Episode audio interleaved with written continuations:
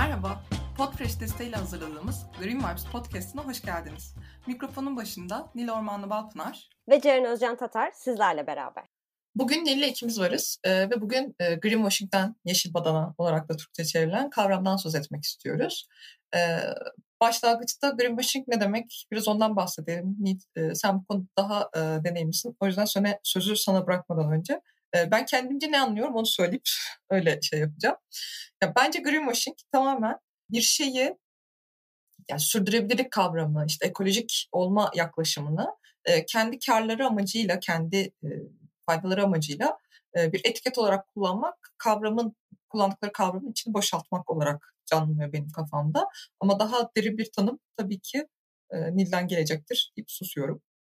Niye beklentiyi yükselttin anlamadım ama selamlar herkese. Bugün dediği gibi işte yeşil badana, yeşil aklama Türkçesi e, farklı şekillerde çevrilmiş ama aslında greenwashing dediğimiz kavramdan bahsediyor olacağız. Ya yani bence greenwashing şöyle bir şey. Ekolojik olmadığı halde ekolojik olarak pazarlanan ürünler, sistemler, hizmetler hatta belki davranışlar da bence bunun içine sayabiliriz. E, günümüzde çok fazla karşılaşıyoruz. Ve aslında greenwashing'i anlamak da aslında biraz bence tecrübeyle sabit oluyor. Çünkü hepimiz hani 4-5 senedir evet hani ekolojiyle ilgileniyoruz, atık yaşamla ilgileniyoruz vesaire. Ama bence hani belki sen de örnek verirsin sonra ama ikimizin de zaman zaman hani greenwashing olduğunu anlamayıp düştüğümüz bence birçok hareket, davranış veya ürün olmuştur. Ee, ama özetle şunu diyebiliriz. Evet yani ekolojik olmadığı halde, sürdürülebilir olmadığı halde hatta belki sürdürülebilirlik kelimesi bile zaman zaman değil sıklıklı bir şekilde greenwashing olarak kullanılıyor. Ee, bir ürünün gerçekten kar amacı güdülerek ekolojikmiş gibi yani artık böyle hani diyorlar ya ecology is the new sexy, sustainability is the new sexy sırf bunun altına dayandırarak e, ürünlerin, davranışların, sistemlerin e, ekolojikmiş gibi piyasaya sürdürülmesi, bunun e, PR çalışmasının yapılması ve aslında özetle insanları salak yerine koyup kandırmak diye ben özetleyebilirim. Ben burada çok aklımda hep donanan e, bir şeyden söz edeceğim. Ya ben bir yandan greenwashing'i bu arada bir aşama olarak görüyorum. Bir geçiş aşaması olarak. Ama bu tabii doğru bulduğum anlamına gelmiyor. Sadece e, ekonomik anlamdaki e, şeyde yani e, mevcut ve işte kar getiren bir üretim sistemini e, tabandan ekolojik talepler var diye aniden tamamen ekolojiye geçirmek yerine önce bu etiket gerçekten iş yapıyor mu diye bir den, denenen e, bir aşama olduğunu da tabii herkes tarafından değil bazı üreticiler, girişimciler vesaire tarafından.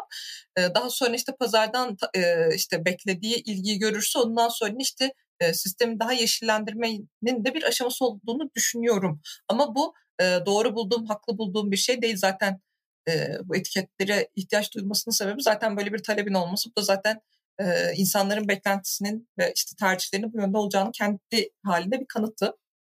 Dolayısıyla hani greenwashing'e ihtiyaç duyduğunu düşünmüyorum. Ama böyle de bir ekonomik bir aşama olduğunu düşünüyorum. Buna katılıyorum bu arada. Çünkü zaten şimdi süreçleri hatırlamayacağım ama en son ben böyle yurt dışından bir eğitim almıştım ya orada da mesela hani aşama aşama zaten hani en kötüsü hiçbir şeyin yapılması. Greenwashing böyle hatta üçüncü aşama gibi. Ondan sonra sürdürülebilirlik. Hatta sürdürülebilirliğin ötesinde de artık onarıcı olma. Senin tarafından da bir katkı sunulması. İşte o da e, regenerative diye üst tabii beş segmenli bir şey anlatılmıştı. Hani bazıları belki bunu iyi niyetli kullanıyor olabilir tabii ki. Ya da belki gerçekten herkesin bilmediği bir şey olduğu için yani ekoloji konularımız özellikle Türkiye'de zaten yeni yeni konuşulan şeyler. Ama bazılarında net bir şekilde bunu kullanmak hani kötü niyetle yaptığı da zaten ortada. Ama böyle bir kısaca şey anlatabilirim belki. Greenwashing aslında çok uzun süredir hayatımızda olan bir kavram yani. Hani muhtemelen örnekleri çok daha önceye de dayanıyordur ama ilk olarak 1986 yılında çevreci aktivist Jay Westerwald diye biri e, bir otele gidiyor konaklamaya. Otelde de havluların üzerinde işte Save the Towels diye işte böyle yani daha çevreci bir amaç uğrunaymış gibi havluları tekrar tekrar kullanılmasını öneren bir not kağıdı buluyor. Ama oteli gözlemliyor. Otelde o kadar fazla atık çıkıyor ve hani e, sürdürülebilirlik ve ekoloji ve çevre konularıyla ilgili o kadar başka bir şey yapılmıyor ki e, adam şunu anlıyor ki gerçekten yıkama maliyetlerini düşürmek için böyle bir şey yapmışlar. Tamam hani otelin üstünde havlunun üzerinde yazıyor tekrar tekrar kullanın ama başka hiçbir şey yok. İlk defa o zaman bu kavramı kullanarak e, aslında bir hayatımıza katıyor diyebilirim. O günden beri de maşallah bence greenwashing örneği görmediğimiz çok da gün geçmiyor diyebilirim. Şey konuşabiliriz ya böyle en sevdiğimiz greenwashing örnekleri. Ben başlayayım.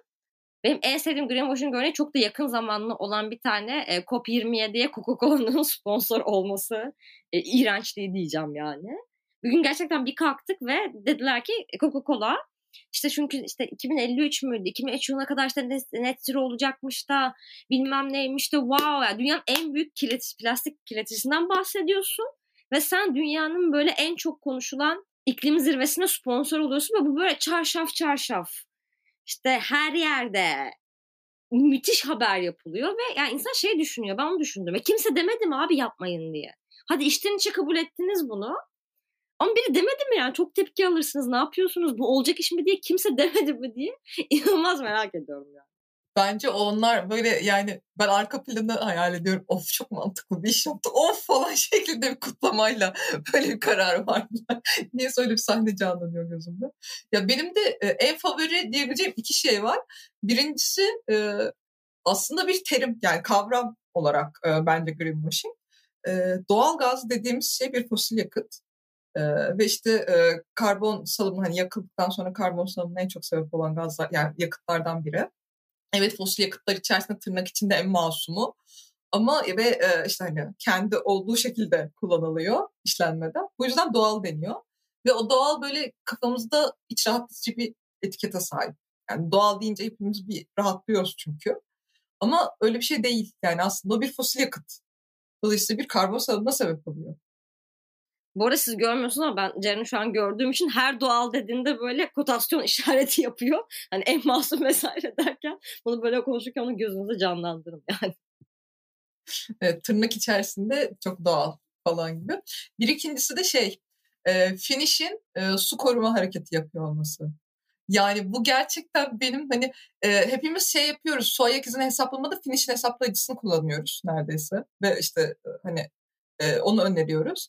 Ama e, bize su ayak izimizi hesaplatırken e, suya gerçekten toksik kimyasallar bırakan bir marka olduğunu göz ardı ediyoruz belki de. Yani etmiyoruz ama e, ettiriyor kendine öyle göz ardı ettiriyor.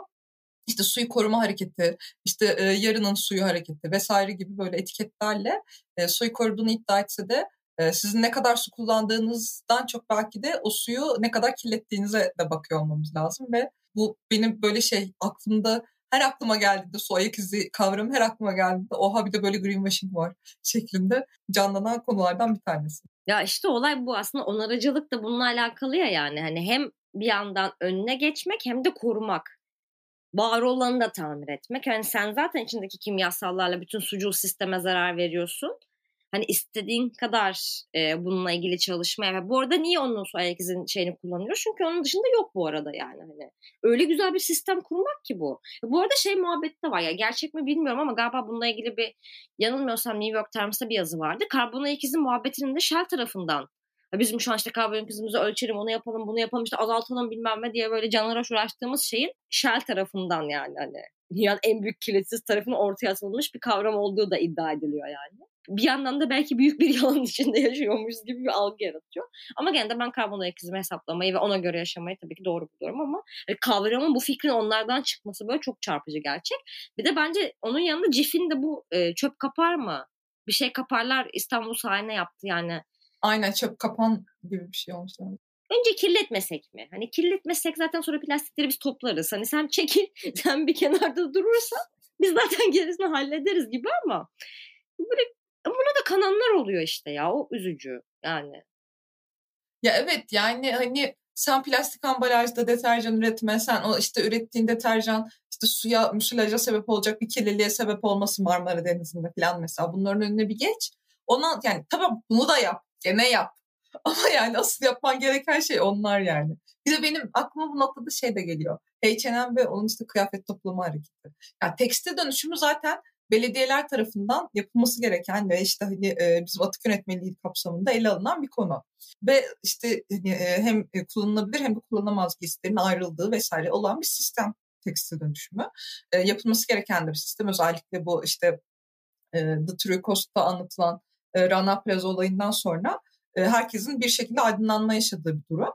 Ama e, yani işte geç birkaç ay oldu, 4-5 ay oldu. H&M'in sürdürülebilir kavramının kullanmasının önüne geçilecek bir karar alındı. Çünkü e, H&M işte özellikle bu giysi toplama konusundaki açıkladığı raporlarda işte sürdürülebilirlik raporlarında e, rakamlarla oynadığı, gerçekleri yansıtmadığı falan ortaya çıkmış. Dolayısıyla mesela artık bu etiketi kullanamıyor. Yani aslında bize işte e, 15 lira kupon ki 15 günümüzde ne yani 15 lira işte alışveriş kuponu verip ondan sonra işte e, giysilerinizi dönüştürüyoruz. İşte bakın biz de işte doğaya sahip çıkıyoruz. Sustainable'ız bilmem neyiz derken arka tarafta işte e, gerçekten yalanlarla ne kadar e, sürdürülebilir olduğunu tartışacak bir noktaya getiriyor kendini. Ve böyle bunu bayağıdır yapıyor. Bu giysi toplama muhabbeti bayağıdır var aslında. Ama insanlar da mesela yani şey yani senin benim kadar sorgulamayan insanlar da görüyor. Aa diyor hani hem iyi bir şey yapmış olurum hem işte kupon da almış olurum vesaire ama şey kötü bu arada. Hani herkes evet bizim kadar derinlemesine incelemiyor. Ama H&M bununla ilgili Türkiye'de bir lansmanımsı bir e, organizasyon yapıyor. Ve çevreci geçinen mi diyeyim yani ya da çevreci olduğunu düşündüğümüz insanlar da gidip bu lansmana katılıyorlar. Yani bu da bence ayrı bir şekilde üzücü.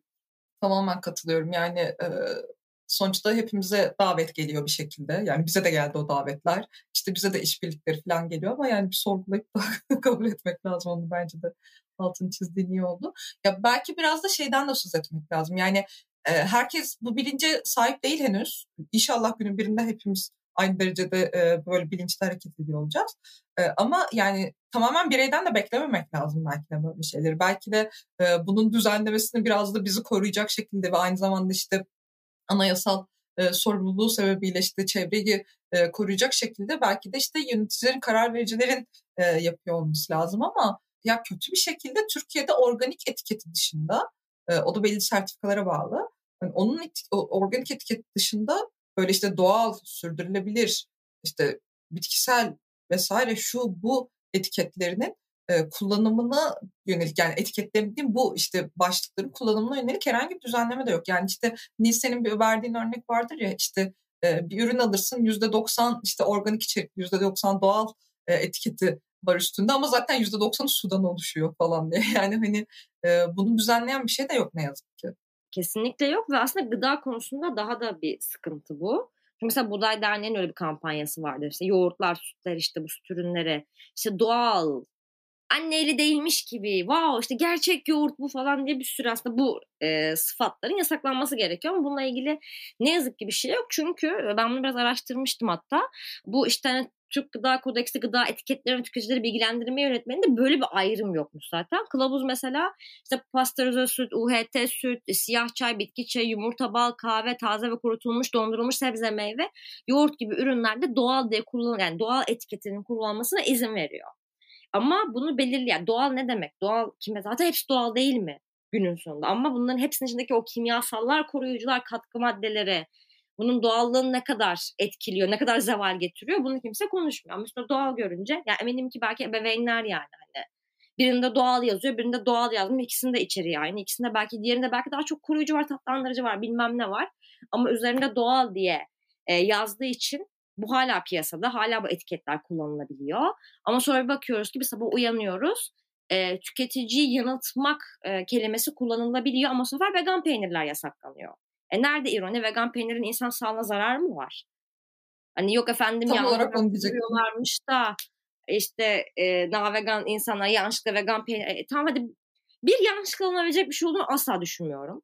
Acaba hiçbir yerde ikisinin yan yana olduğunu da görmedim. Hani tamam işte belki işte vegan peynir yazıyor görülmemiş vesaire ama olayın biz zaten bundan ibaret olmadığını da biliyoruz ama hani sen bunu yasaklayabiliyorsan niye hala içinde böyle bir sürü katkı maddesi olan e, ve doğal etiketiyle satılan bir sürü ürün neden hala piyasada belki de bir tık bunu sorgulamak gerekiyor. Ya kesinlikle katılıyorum. Yani hani e, vegan peyniri ilk söyledim benim de içimden geçiyordu yani. Evet hani tamam birçok şeyi e, yasaklıyorsun, şey yapıyorsun hani nasıl diyeyim?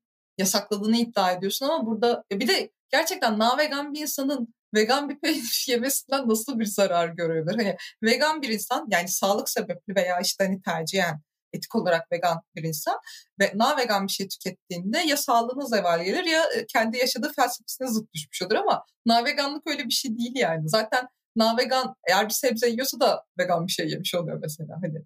Dolayısıyla o zaman onları da yemesinler madem bize zeval geliyorsa hani bu, bu gerçekten çok tartışılıyor. Dediğin gibi yani yapabiliyorsun o zaman bunların hepsine yap. Neden e, sadece bir kısmını yapıyorsun? Şimdi biz artık iç içe olduğumuz için yani her şeyi böyle incik cincığına sorguladığımız için ya da neleri sormaladığımızı gerektiğimiz için artık çok da fazla greenwashing oyunlarına düşmüyoruz. Ama mesela zamanında benim de böyle hani işte ambalajında geri dönüştürülmüş ambalaj, vegan, şöyle hayvan dostu, böyle bilmem ne. Ama arkasına bakıyorsun etikette bir şey yazma zorunlu olmadığı için diyor ki deterjan üstünde işte şey e, yüzey aktif temizleyici. E ne bu? Bilmiyorum ki sitesine giriyorsun. Sitesinde de yazmıyor. Sitesinin Almanca versiyonuna giriyorsun. Orada bakıyorsun SLS, SLS, parfüm zaten içinde kaynıyor.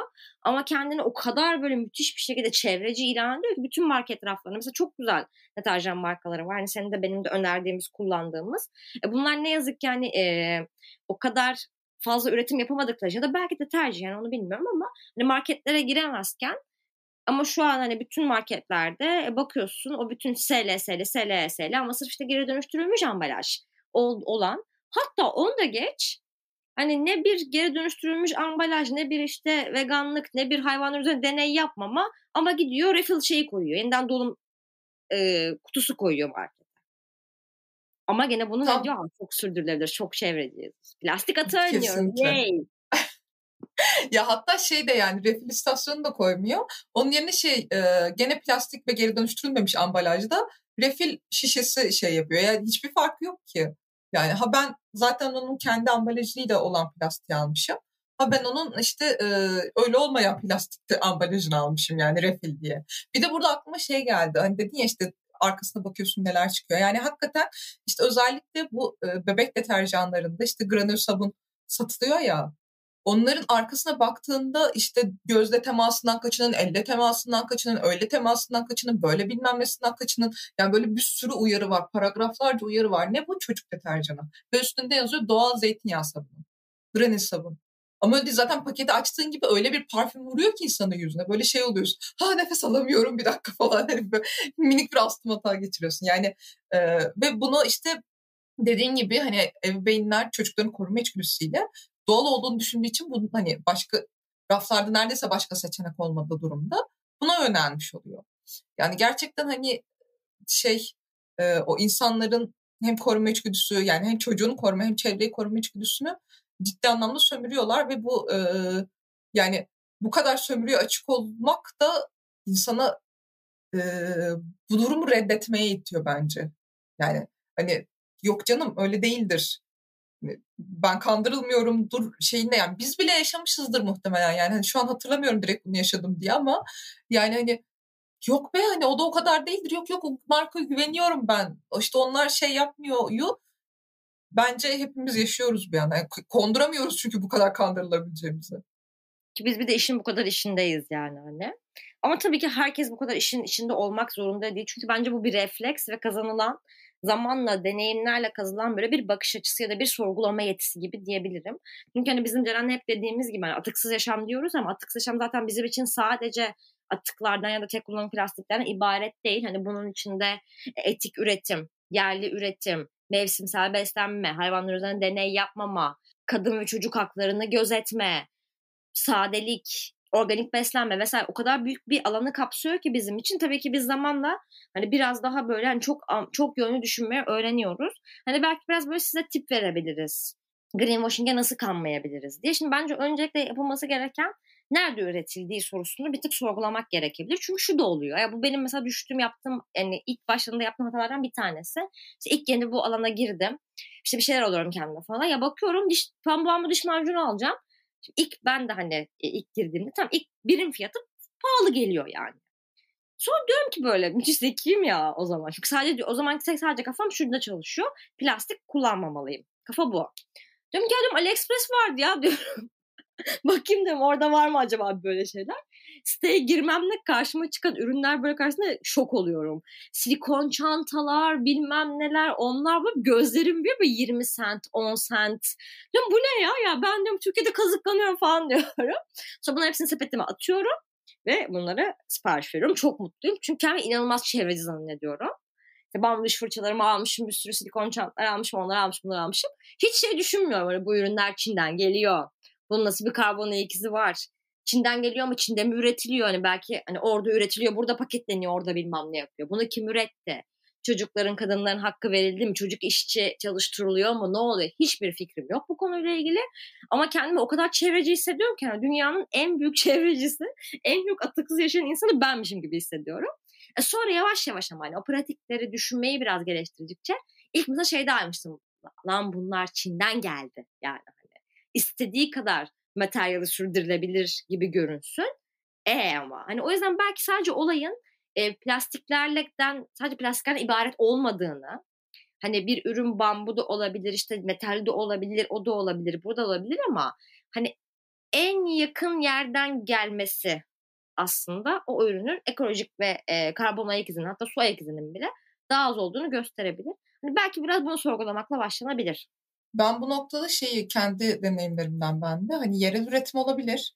Yani yerel bir üretici tarafından üretiliyor olabilir. Ama o doğal ya gerçekten doğal yöntemlerle işte doğal kaynaklar vesaire kullanılarak da yapılıyor olabilir. Bir noktada e, nasıl bir ortamda ve diğer üreticilere de saygı göstererek mi üretiliyor?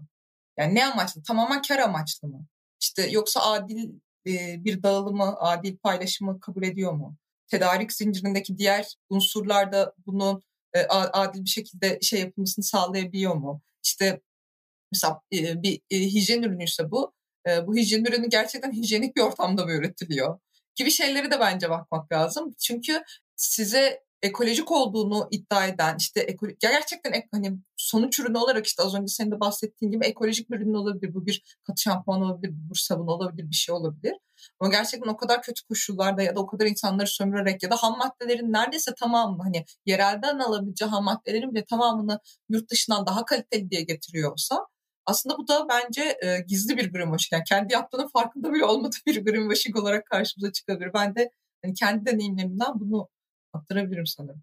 Ben de ekleyeyim. E aslında çözüm bence yere yani evet şimdi senin bahsettiğin noktalar da var ama yani yerelden alışveriş yaptığın zaman zaten aslında bunların %90'ını avoid ediyor yani kaşınıyor olabiliyorsun.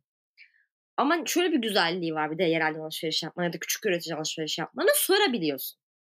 Onunla muhabbet edebiliyorsun. Ve genelde söylüyorlar senin etik değerlerine veya işte bu greenwashing e, kıstasına uyar, seviyene uyar uymaz. Ama en azından sorabiliyorsun. Ona sertifikalarıyla cevap veriyorlar genelde. Hani o yüzden hani küçük bir üreticiyle konuştuğunda şimdi normalde hani ne bileyim işte koskoca markalara bir şey soracaksın. Nereden bulacaksın? Ha, mail atsan dönmezler tabii ki. Ama hani küçük ya da kadın girişimde bir şey konuştuğun zaman hani ithal de etmiş olsa ürünü sana söylüyor. Evet diyor hani ben buradan üret, buradan getirdim. Ama yana şey de öğrenebiliyorsun. Değil mi? İşte mesela benim en büyük sıkıntım şeylerdi bu e, ahşap fırçalar. Çünkü Türkiye'de doğru üretim gerçekten yoktu. Çoğu zaten yurt dışından vesaire getiriyor. Ama bir iki tane böyle yerel üretici var ki onların hikayelerini dinliyorum ya. Mesela gerçekten evin önüne gidip bütün üreticilerle konuşup hani örneğini gösterip gerekince hani üretet ürettire de biliyorlar bu noktada.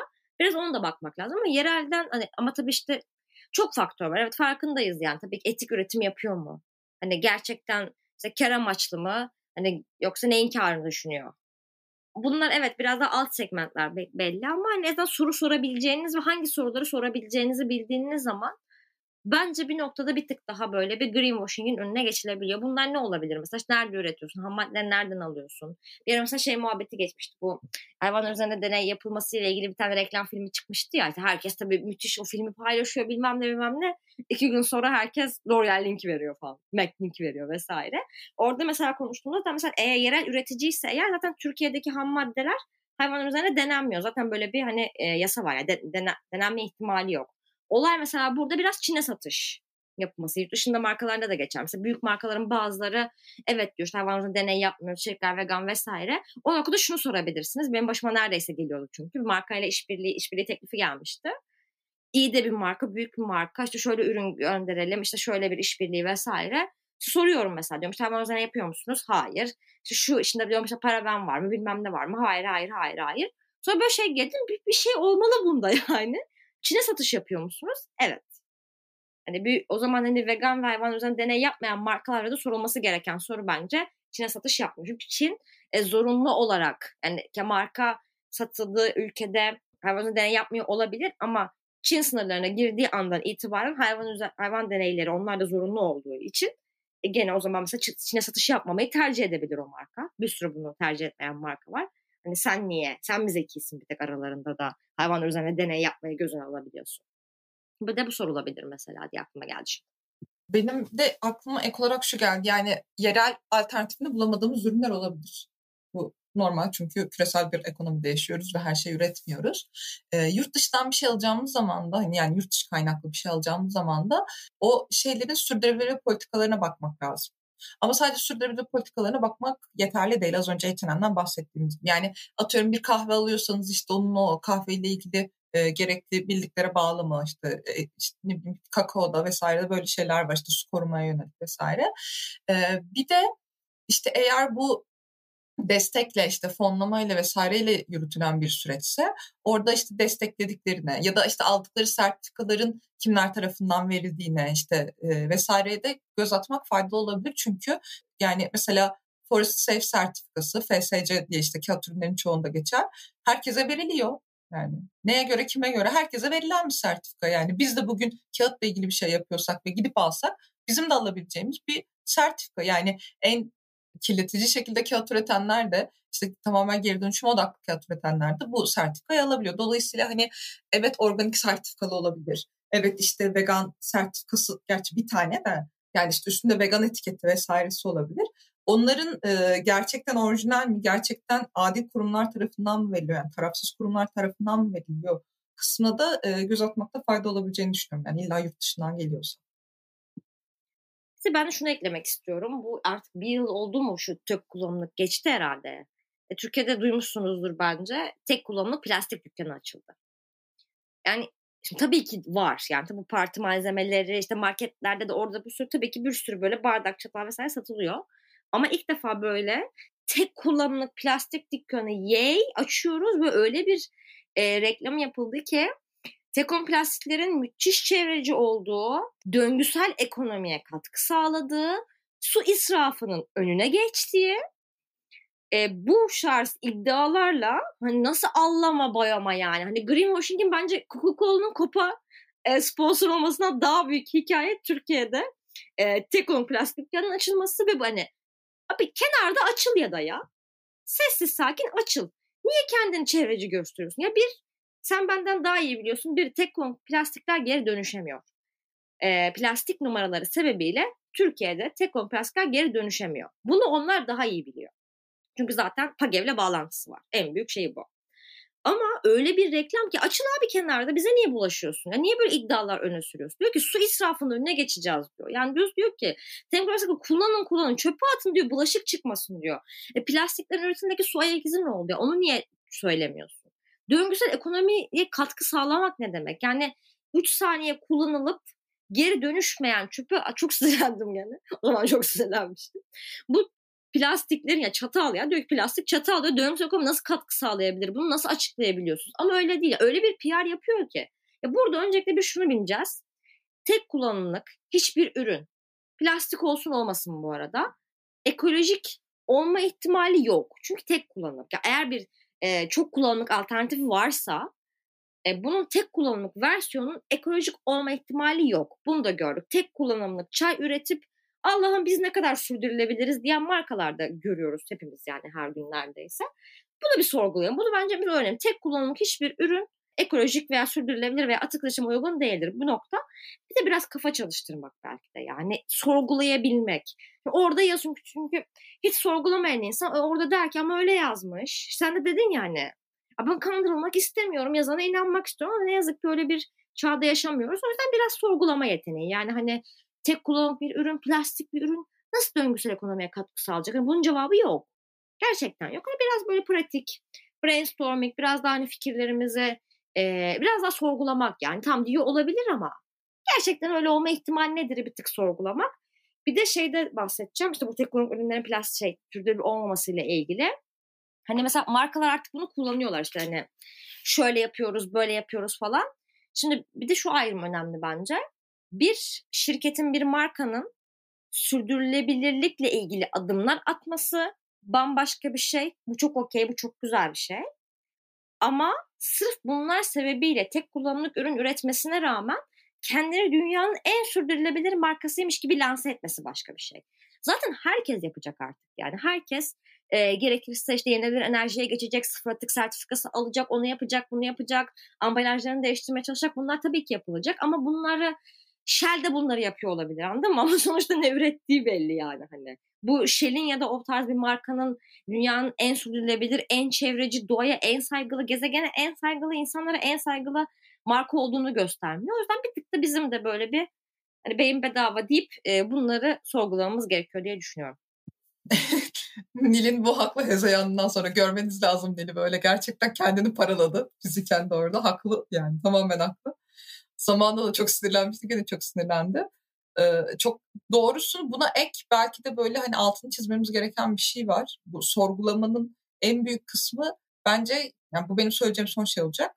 Ee, geri dönüşüm yalanına kanmamak. Geri dönüştürmek bir şey değil. Yani geri dönüştürmek zaten yapılması gereken bir şey ama yapılması gereken son şeylerden biri.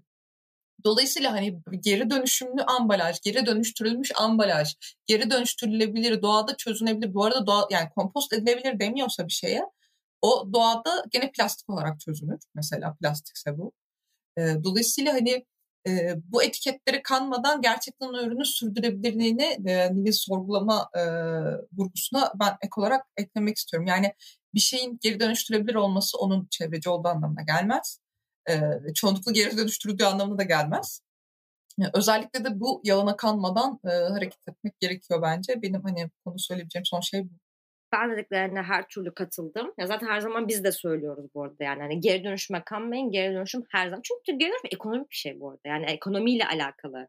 Bir sanayi o yani. Hani e, çıkış amacının da asla e, gezegene çevreye saygılı olalım diye bir çıkış amacı olduğunu zaten düşünmüyorum. O yüzden hani olabildiğince bence ne yapmamız gerekiyor? Zaten hani atıksız yaşama, ekolojik yaşama geçtiğin zaman zaten bir tüketimini azaltıyorsun. Bence en büyük adım. Biraz daha pazarlardan alışveriş yapmak, biraz daha lokalden, biraz daha esnaftan, işte kapsız, plastik kapsız alışveriş yapmak, ambalaj alışveriş yapmak. Ne bileyim işte ikinci el alışveriş yapmak, ödünç almak, ödünç almayı ve ikinci el bir şeyler giymeyi hayatımızda biraz daha normalleştirerek zaten bence greenwashing'in önünde çok güzel bir şekilde geçebiliriz. Ama mesela bir üründen emin değilsiniz bana da Ceren'e de her zaman sorabilirsiniz. Ceren bu ara Instagram'da pek yok ama bana sorarsınız ben onu sorarım. Değil mi? Her zaman. Yine bize... cevaplıyorum ya. görmezsen de hani her zaman biz bu konuda size hani kendi düşünce biçimlerimizi de aktarmaya zaten bence podcastında podcastında bayağı yararlı olduğunu düşünüyorum. Dediğimiz gibi ama her zaman sorularınızı cevaplamaya hazırız. Öyleyse yani hem bu sorularınız için hem de diğer her türlü sorularınız için bize sosyal medya hesaplarımızdan dilediğiniz gibi ulaşabileceğinizi tekrar söylemiş olayım ben. Yani ben yine cevaplamaya çalışıyorum bir şeyleri ee, ama çok fazla yokum doktora çalışmalarımdan dolayı. Ama gene cevaplarım yani hani şey böyle soruları boş bırakmaktan hoşlanmıyorum çünkü. Ee, bunun dışında web sitemizden işte e, blogumuzdan, bültenimizden e, de bizleri takip edebilirsiniz. Biz için teşekkür ederiz. Doğa dostunuz, grevayımız bol olsun. Görüşmek üzere. Görüşmek üzere.